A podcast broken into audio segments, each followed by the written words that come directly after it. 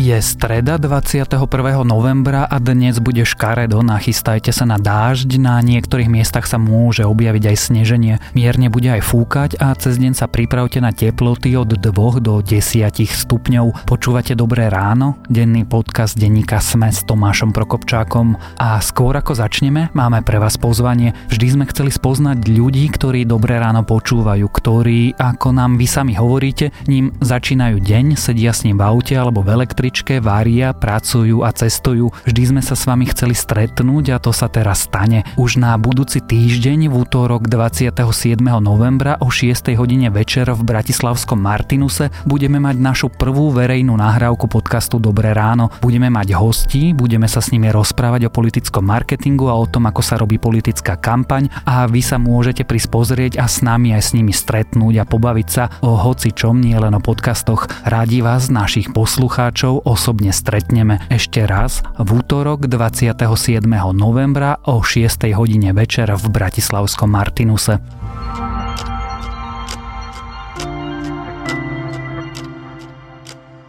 A teraz už krátky prehľad správ. Odsúdení exministri za SNS sú už za mrežami. Marian Janušek je v Žiline, Igor Štefanov v Bratislave a sú zaradení do ústavov s minimálnym stupňom stráženia. Za kauzu nástenkový tender z roku 2007 odsúdil najvyšší súd Janušeka na 11 a Štefanova na 9 rokov väzenia a dali aj pokutu každému po 30 tisíc eur. Ak ju nezaplatia, tresty sa im predlžia o ďalší rok. Andrej Danko bude dnes, teda v stredu, čeliť pokusu o odvolanie. Dôvodom podľa opozície je jeho plagiátorstvo a fakt, že vykradanie cudzích textov je v civilizovanej krajine diskvalifikujúca hamba. Štefan Harabin by mal podľa strany SAS odísť z justície nie na nižší súd. Opozícia nepovažuje požiadavku predsedničky Najvyššieho súdu Daniely Švecovej, aby Harabin dostal pokutu a išiel na nižší súd za dostatočnú. Španielsko chce zablokovať dohodu o Brexite a dôvodom je Gibraltar. Španielský premiér Pedro Sánchez tvrdí, že ak sa nezmenia časti dohody týkajúce sa Gibraltáru, krajina bude hlasovať proti textu dohody o Brexite. Marian Kočner ostáva vo väzbe, súd zamietol aj druhú jeho žiadosť o prepustenie. Kočner zostáva vo väzbe preto, že je pri ňom obava z pokračovania v trestnej činnosti ekonomického charakteru aj preto, lebo čeli dosiaľ piatim obvineniam za rôzne závažné ekonomické trestné činy. Viac správ nájdete na webe Denníka Sme.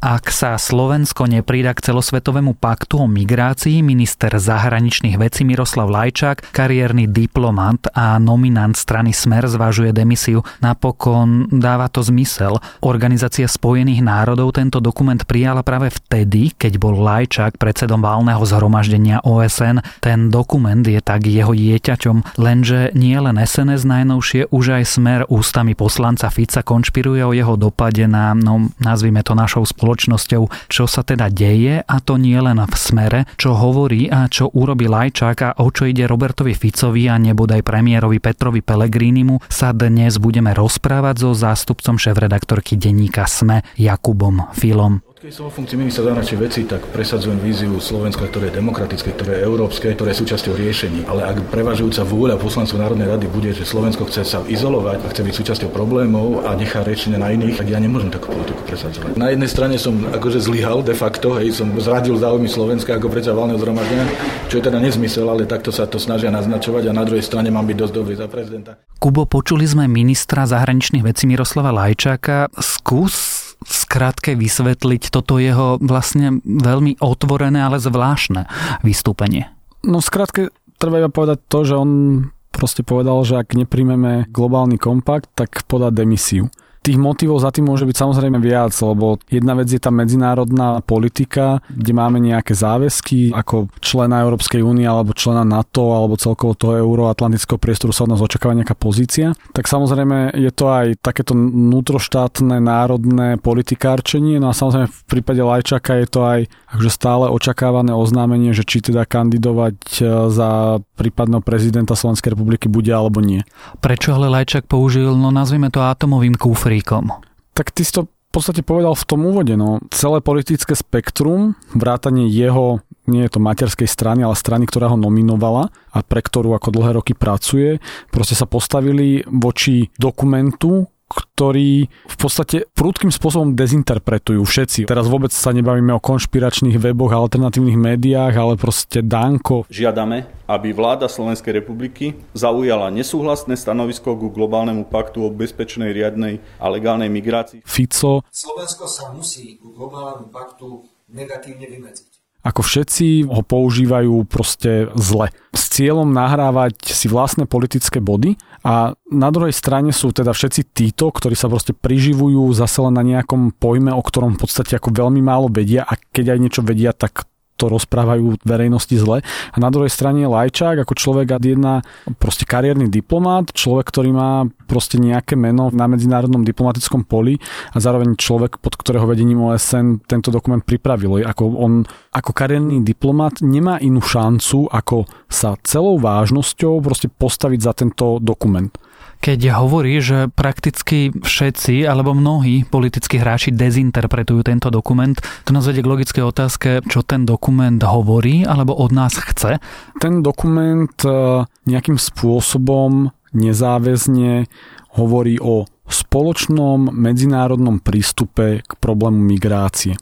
On nehovorí o tom, že Slovensko má prijať toľko a toľko utečencov, on nehovorí o tom, že sa vzdávame nejakých práv, on nehovorí o tom, že máme dávať niekomu nejaké konkrétne peniaze. On nastavuje všeobecný záväzok, navyše právne nevymáhateľný záväzok, o tom, že štáty, ktoré sa k tomuto dokumentu prihlásia, si uvedomujú riziko migrácie do budúcna. To, že čo sme tu zažili v Európe pred 3-4 rokmi, utečeneckú vlnu, kedy do Európy prišlo objektívne milión utečencov, ktorí zo sebou priniesli nejaké problémy, ako nejakú kultúru a tak ďalej, a môžeme sa o tom baviť, že či sa to podarilo zvládnuť utečeneckú vlnu alebo nie, je proste úplný šuvik zoproti tomu, čo nás čaká v momente, kedy sa naplnia predpovede vedcov a dôjde k klimatickým globálnym zmenám, ako vtedy milión ľudí v pohybe je proste, že nič. To je proste porovnanie ako, že v mestskou hromadnou dopravou v Bratislave bude jeden autobus, čo nás čaká. To budú proste 100 milióny ľudí, ktorí budú utekať z pobrežných oblastí a ten kompakt má svet pripravovať aj na riešenie takýchto situácií. Hovorí o predchádzaní kríz v krajinách pôvodu. To je to, čo chce slovenská politika. Hovorí o tom, ako by vlastne štáty vôbec mali uvažovať nad migráciou. A zároveň necháva štátom veľmi veľký priestor na to, aby si sami povedali, koho považujú za nelegálneho alebo legálneho utečenca. Hovorí o tom, že štáty si sami majú nastavať vlastnú politiku. Takže v podstate je to len nejaká všeobecná deklarácia o tom, že štáty si uvedomujú, že nám tu hrozí naozaj že obrovitánske riziko v zmysle migrácie, ale nie preto, že by sa mali tí ľudia prísť, veď ako nás to objektívne čaká. Zatvárať si pred tým oči je proste úplná hlúposť. Opisuješ to spôsobom, že to je dokument, ktorý hovorí o svete, ktorý je a ktorý nastane, ale ničomu nás nezavezuje. A čo z toho vlastne ten Fico a Danko a SNS a vlastne podobní ľudia ako oni dvaja urobili? Ja som si vybral dve také tvrdenia z videa Roberta Fica, vlastne, ktoré zverejnil, myslím, že v nedelu, na ktorý včera reagoval Lajčák a pohrozil kvôli tomu demisiou.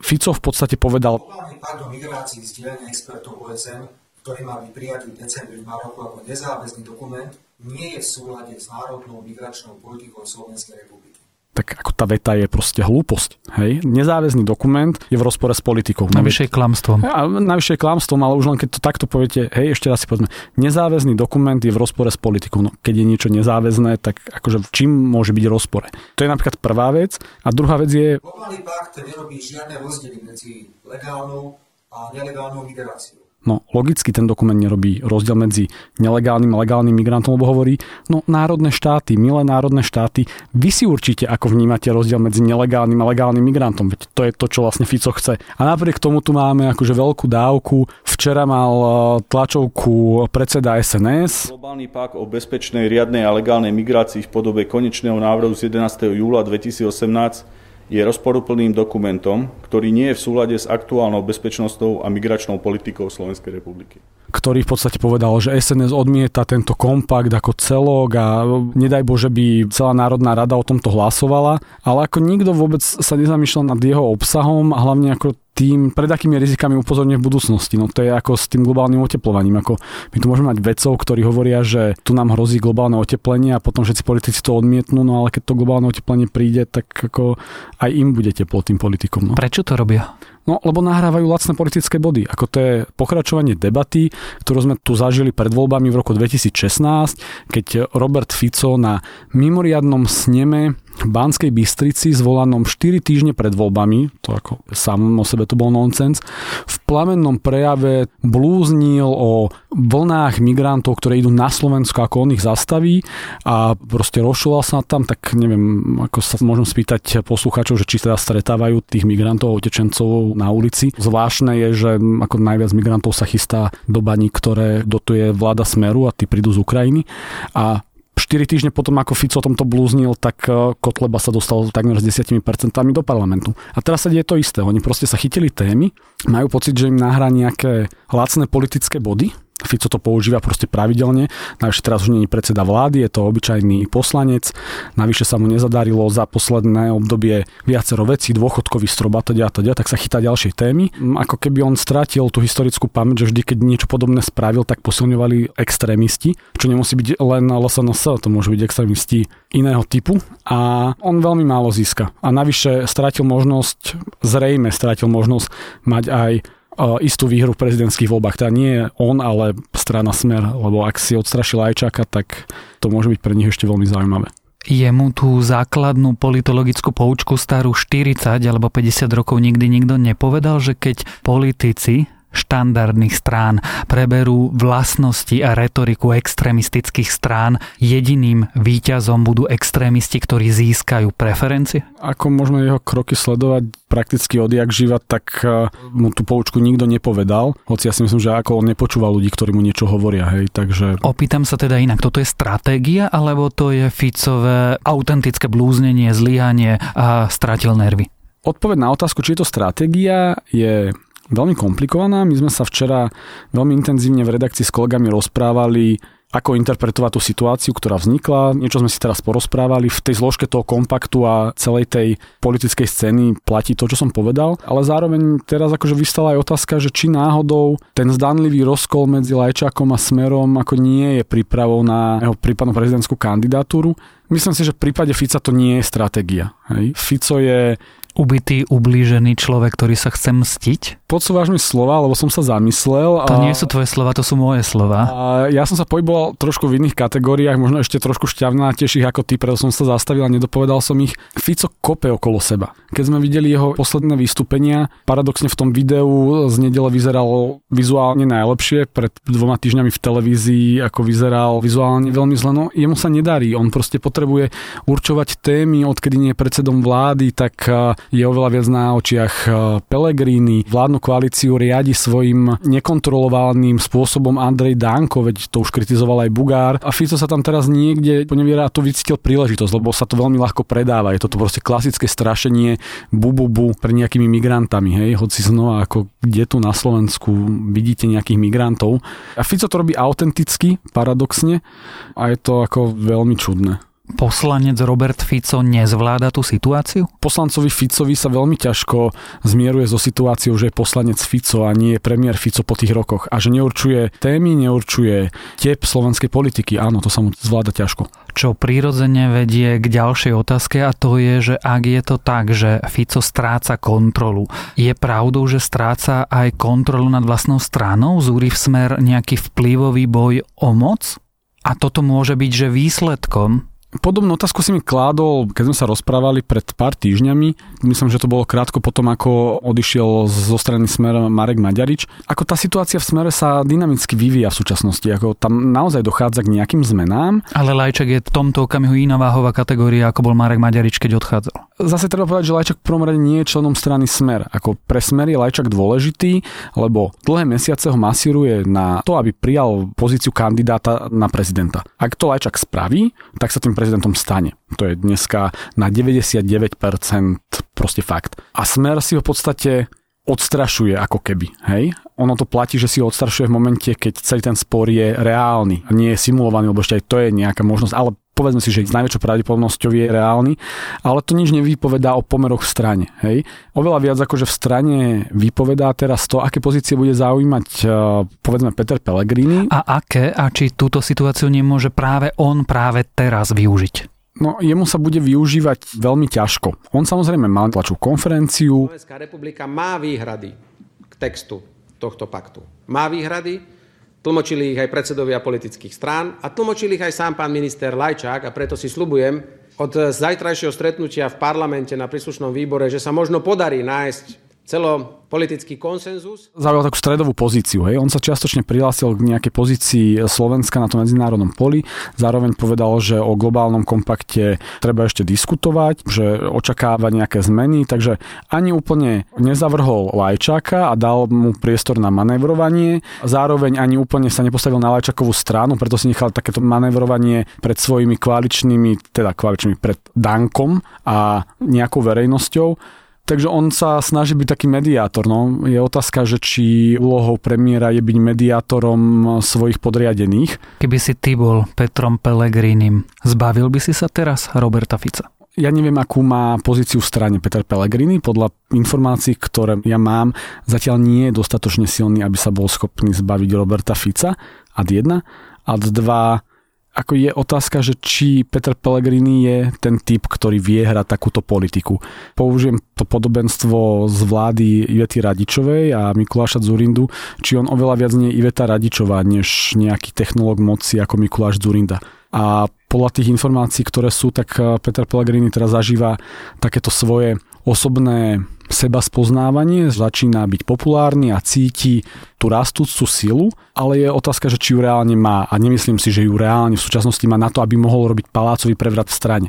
Aj tak stále platí, že v tej strane sa dejú pohyby, ako kedy sme naposledy počuli o Robertovi Kaliňákovi, okrem toho, že sme s ním mali rozhovor, len my sme ho robili tak, že ten Kaliňák bol vo Švajčiarsku, hej.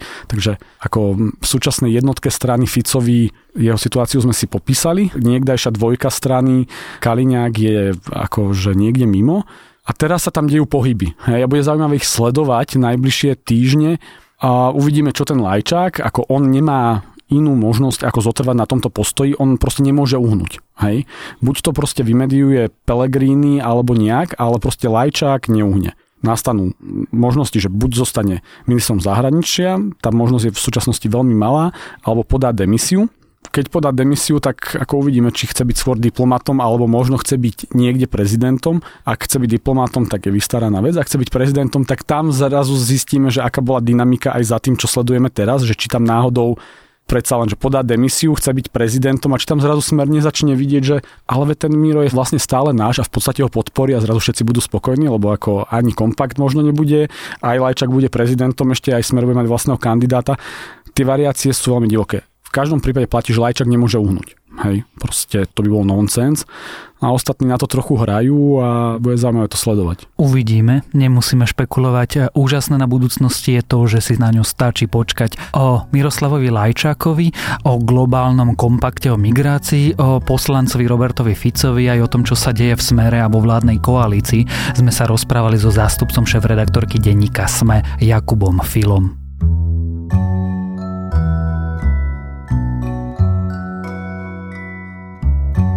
A to je na dnes všetko. Želáme vám krásny deň. Počúvali ste Dobré ráno, denný podcast denníka Sme s Tomášom Prokopčákom. A ešte raz to zopakujem, radi by sme sa s vami, s posluchačmi podcastu Dobré ráno stretli a spoznali vás. Už na budúci týždeň v útorok 27. novembra o 6. hodine večer v Bratislavskom Martinuse budeme mať našu prvú verejnú nahrávku Dobrého rána. S hostiami sa budeme rozprávať o politickom marketingu a vy sa prídite na nás pozrieť. Môžeme sa stretnúť, spoznať aj pobaviť. Stane sa tak v útorok 27. novembra o 6. hodine večer v Bratislavskom Martinuse.